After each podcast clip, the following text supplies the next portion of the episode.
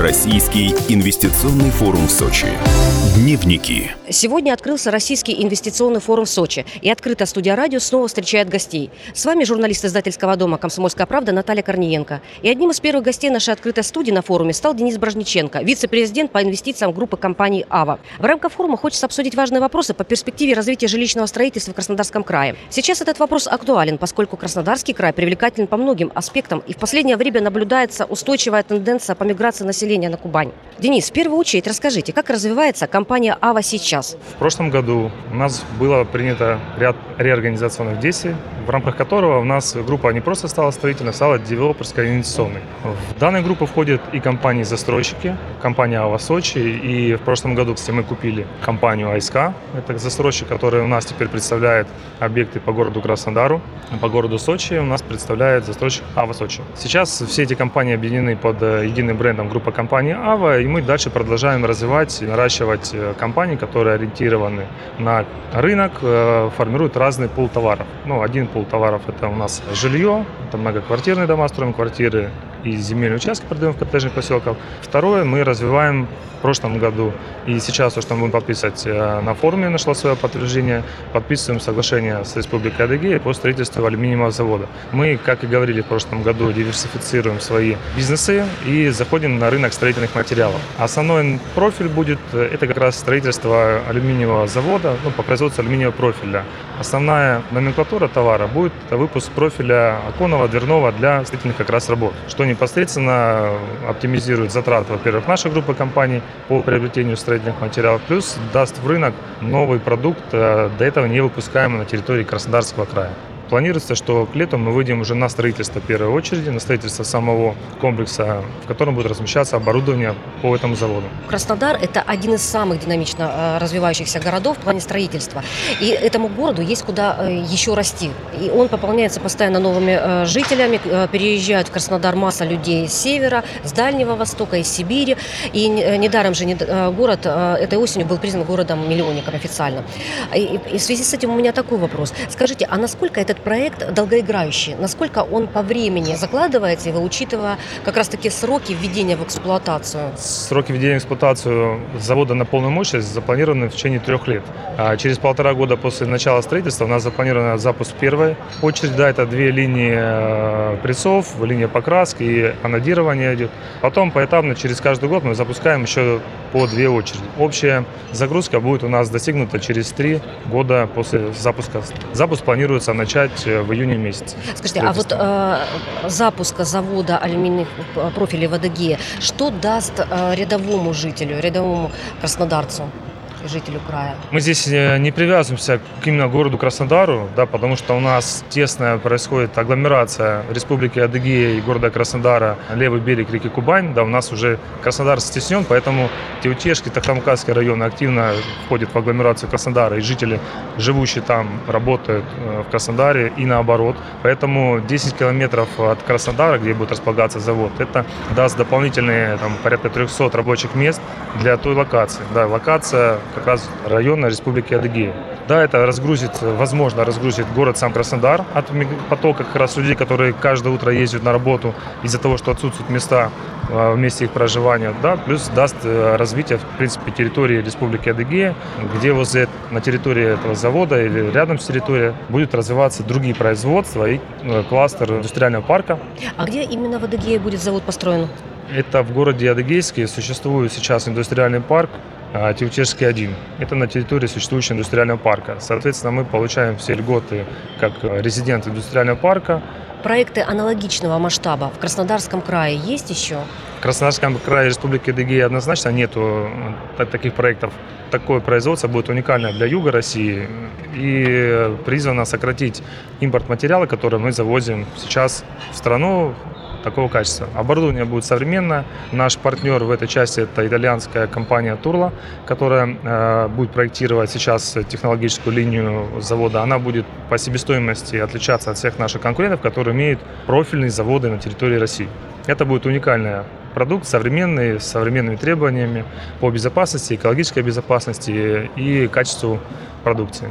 Денис, поскольку мы с вами э, общаемся сейчас в открытой студии «Комсомольской правды» на э, Российском инвестиционном форуме в Сочи, я вот хочу теперь поговорить немного о, ваш, о ваших проектах в Сочи.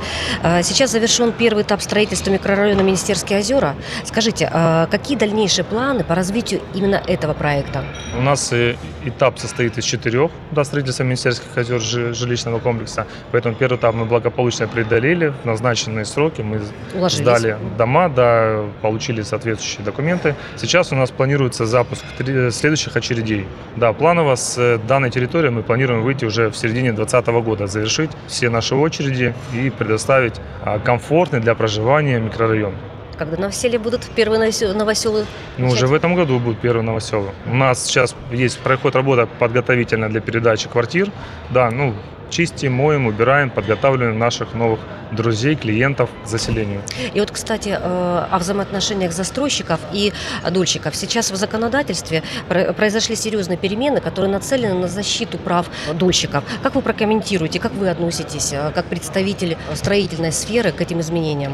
Смотрите, мы, так как все-таки инвестиционно-девелоперская компания, мы смотрим это с двух сторон. Первая сторона, если говорить деятельность застройщика, мы только рады, что происходит ужесточение требований к застройщикам. С рынка с застройщиков идут временные люди, идут люди, которые зашли из другого бизнеса, не занимаясь э, профессиональной данной деятельностью. Для нас это только лучше, потому что останутся только мы вертикально интегрированные строительные холдинги, которые полностью и целиком знают свой продукт, знают свой проект и знают э, все механизмы и этапы реализации данного вида деятельности. В части инвестиционной деятельности наша группа компаний уже на протяжении там, трех лет э, много проектов брала на достройку, к сожалению, для тех компаний, которые не выполнили свои обязательства перед дольщиками. Да. Мы имеем опыт, мое структурное подразделение непосредственно этим занимается. Я лично смотрю в глаза всем дольщикам, которые оказались в такой ситуации, и в любом случае мы не допускаем, чтобы у нас было такое, но мы еще готовы и берем а, данные проекты на реализацию. Сейчас у нас а, два проекта, мы заходим в достройку данных домов, это в городе Краснодаре, а, два жилищных комплекса, которые мы сейчас берем, которые стоят во всех реестрах как проблемные, обманутые дольщики. Мы понимаем специфику риска, мы понимаем специфику региона, и мы по- полностью понимаем специфику работы а, с данным пулом проблем. Мы находим общий диалог со всеми участвующими лицами, чтобы все-таки проект этот дозавершить и реализовать в том формате, да, возможно, не в те сроки, потому что они уже были нарушены, но чтобы все-таки все получили желаемый результат. Либо забрали свои деньги вложенные, либо получили объекты недвижимости. Поэтому те ужесточения, которые сейчас идут, ну, они даже не ужесточения, они выстраивают работу рынка, в принципе. Мегарегулятор в виде государства, он хочет выстроить четкие правила работы. Эти правила, они понятны. Мы каждый шаг, начиная от фонда по, по защите прав дольщиков до счетов Xcrow, мы понимаем, для чего это необходимо. Мы с этим согласны, мы уже работаем по счетам Искроу. На этом форуме мы со Сбербанком будем подписывать соглашение по Министерским озерам, что в следующей очереди реализации мы будем работать именно с ними, как с банком-партнером в части реализации механизма Искроу счетов.